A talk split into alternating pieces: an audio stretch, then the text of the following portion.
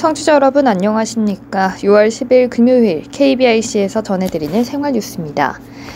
서울 개인택시조합이 심야택시를 늘리기로 함에 따라 택시 대란의 숨통이 트일지 기대가 모아집니다. 서울 개인택시조합은 10일 심야택시를 5,000대 늘리고 주요 승차난 지역에 개인택시 차량 집중 투입해 심야 승차난 해소에 기여하겠다고 밝혔습니다.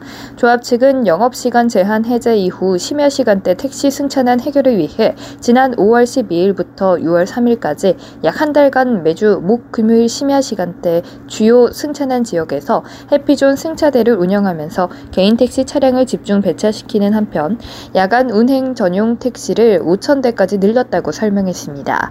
해피존은 매주 목 금요일 승차난을 해소하기 위해 서울시가 운영한 임시 택시 승차대를 말합니다. 심야 해피존 승차대 운영을 마치고 조합의 자체 조사 결과와 해당 기간 동안 주식회사 티머니의 택시 운행 통계 자료를 분석한 결과 평소 심야 시간 운행 차량 평균 대수에 비해 해피존 승차대를 운영했던 심야 시간대 운행 차량 평균이 2,500여 대 이상 운행 대수가 증가했습니다. 해피존 승차대 운영 기간에 시민이 택시를 이용한 실적이 8,890회였다고 집계했습니다. 한편 코로나19 사회적 거리두기 제한이 풀린 뒤 폭증하는 택시 수요를 업계가 따라잡지 못하고 있습니다. 지난 2년 사이 택시 호출량은 3배 이상 늘었지만 택시 기사 수는 오히려 8% 넘게 줄었습니다. 택시 업계는 코로나19 이전에도 박봉, 긴 노동 시간 등 힘든 업무 환경으로 인해 꾸준히 인력 감소를 겪어왔습니다. 택시 대란은 코로나19 사회적 거리두기 전면 해제 이후 택시 수요가 공급을 크게 추월하면서 불거진 것으로 보입니다. 카카오 모빌리티에 따르면 거리두기가 전면 해제됐던 지난 4월 국내 택시 호출량은 2년 전인 2020년과 비교해 무려 312% 폭증했습니다. 반면 택시 기사 수는 오히려 코로나19 이전보다 줄었습니다. 전국 택시 운송사업 조합 연합회 통계 에 따르면 전국 개인 법인 택시 기사 수는 지난 2월 기준 23만 9,400 434명으로 2년 전에 비해 8.4% 감소한 상황입니다. 코로나19로 인해 전 세계 경기가 급격하게 얼어붙었지만 도서 시장은 때 아닌 특수를 맞았습니다. 2020년부터 2022년 상반기 현재까지 연평균으로 환산한 교보문고 도서 판매량을 살펴보면 2019년과 대비해 대다수 분야에서 판매량이 늘었습니다. 다만 여행, 잡지, 시, 에세이, 외국어, 유아, 역사문화, 요리 분야는 감소세를 보였습니다. 특히 경제 경영은 45.3%로 가장 많은 판매 신장률을 보였습니다. 입문자들을 위한 재테크 입문서가 경제경영 분야의 활황을 이끌면서 2021년에는 학습서를 뺀 단행본 시장에서 가장 많은 판매 비중을 차지했습니다. 그 다음으로 중고학습이 43.4%, 초등학습이 43.3%로 뒤를 이었습니다. 독자들은 늘어난 시간을 자신이 좋아하는 일이 무엇인지 적극적으로 찾는 일에 집중했습니다. 집콕 생활과 관련이 있는 책들이 큰 폭의 판매 신장률을 보였습니다. 반려식물 유행과 함께 뜬 가정 원예, 캠핑, 걷기, 자전거 여행, 그리고 맛집 여행도 코로나19의 억눌린 마음을 해소하려는 독자들의 움직임을 엿볼 수 있었습니다. 그 중에서 야외 활동을 담은 캠핑, 걷기, 자전거 맛집 여행 도서가 가장 큰 폭으로 상승했습니다. 해외여행이 자유로워지면 국내에서 할 수 있는 활동에 대한 수요가 줄어들 것으로 예측됩니다. 이르면 내년쯤엔 무인 자율주행차를 이용한 우편 서비스가 등장할 것으로 예상됩니다. MBC 오상현 기자입니다. 우체국 자동차가 지정된 장소에 도착합니다. 무인 자율주행차입니다. 접수하실 우편물의 종류를 선택하십시오. 스마트폰 앱에서 미리 시간과 장소를 정해 결제까지 마친 이용자는 도착한 차량에 접수 바코드를 인식시킨 뒤 우편물을 보관함에 넣어 간편하게 우편물을 보낼 수 있습니다. 이민 우선 우체국에 찾아가지 않고 이렇게 차량이 찾아오니까는 편리하고 받는 사람도 미리 차량 도착 정보 등을 안내받고 약속된 장소에 가서 비슷한 방식으로 우편물을 찾습니다. 인증번호를 입력하십시오. 무인 우체국 이용자 정호영 씨입니다. 네, 스스로 운전해서 와서 신기하고 재밌었고요. 어렸을 때 상상했던 모습이 그려지는 것 같아서 더 재밌었습니다. 이런 무인 우체국 자동차는 육군 사관학교, 서울대 관악 캠퍼스와 고려대 세종 캠퍼스에서 시범 운행 중입니다.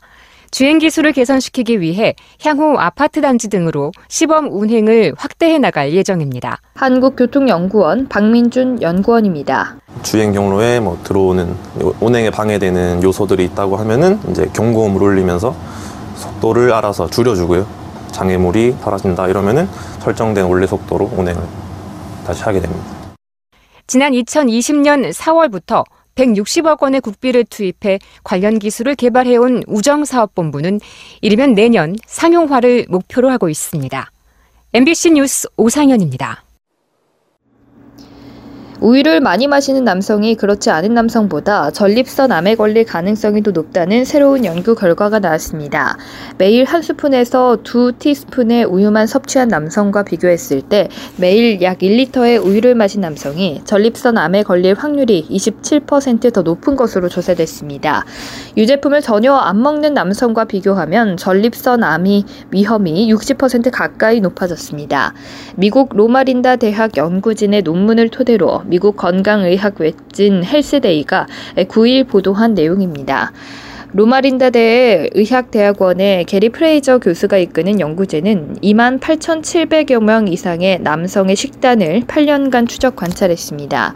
연구를 시작할 시점엔 없었으나 8년 뒤엔 1254명이 전립선 암에 걸렸습니다. 연구진은 전립선 암의 가족력, 인종 또는 나이를 포함하여 결과에 영향을 미칠 수 있는 다른 요인을 통제한 통계 모델을 만들었습니다. 그 결과 우유 섭취는 더 공격적인 형태를 포함한 모든 종류의 전립선암의 위험을 증가시키는 것으로 조사됐습니다. 프레이저 교수는 전립선암 위험 증가는 요구르트나 치즈가 아닌 일반 지방과 저지방 우유와 직접적으로 관련이 있으며 매일 1리터의 3분의 2 분량 이상을 마실 때 상관관계가 나타났다고 밝혔습니다.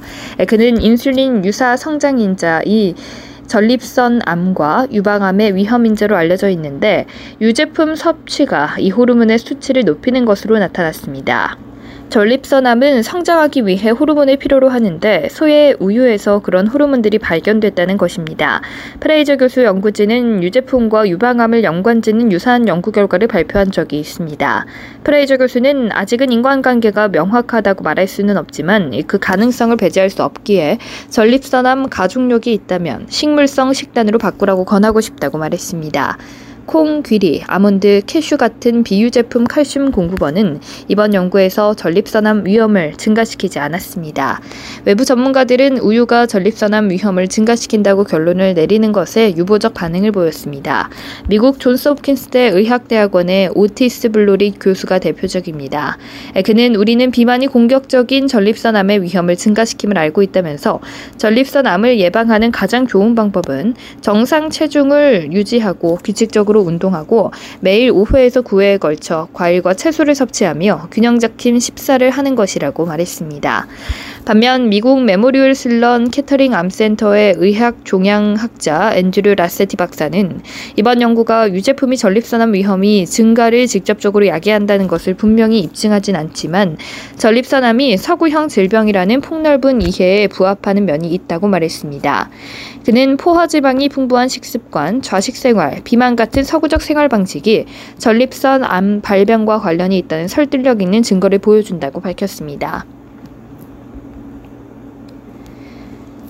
무장애 여행이라고 들어보셨나요? 장애인과 비장애인 모두가 즐길 수 있는 여행을 뜻하는데요. 시각장애인들이 제주를 찾아서 볼 수는 없지만 듣고 만지며 관광을 즐겼습니다. YTN 고재형 기자의 보도입니다. 시각장애인들이 소리를 채집하는 장비를 들고 호숫가를 돕니다. 도심과 멀리 떨어진 숲속 호수여서 새소리며 바람 소리가 귀에 더 잘 들려옵니다. 직접 자연의 소리를 들으면 점자로 읽거나 설명만 듣던 것보다 제주의 자연을 잘 느낄 수 있습니다.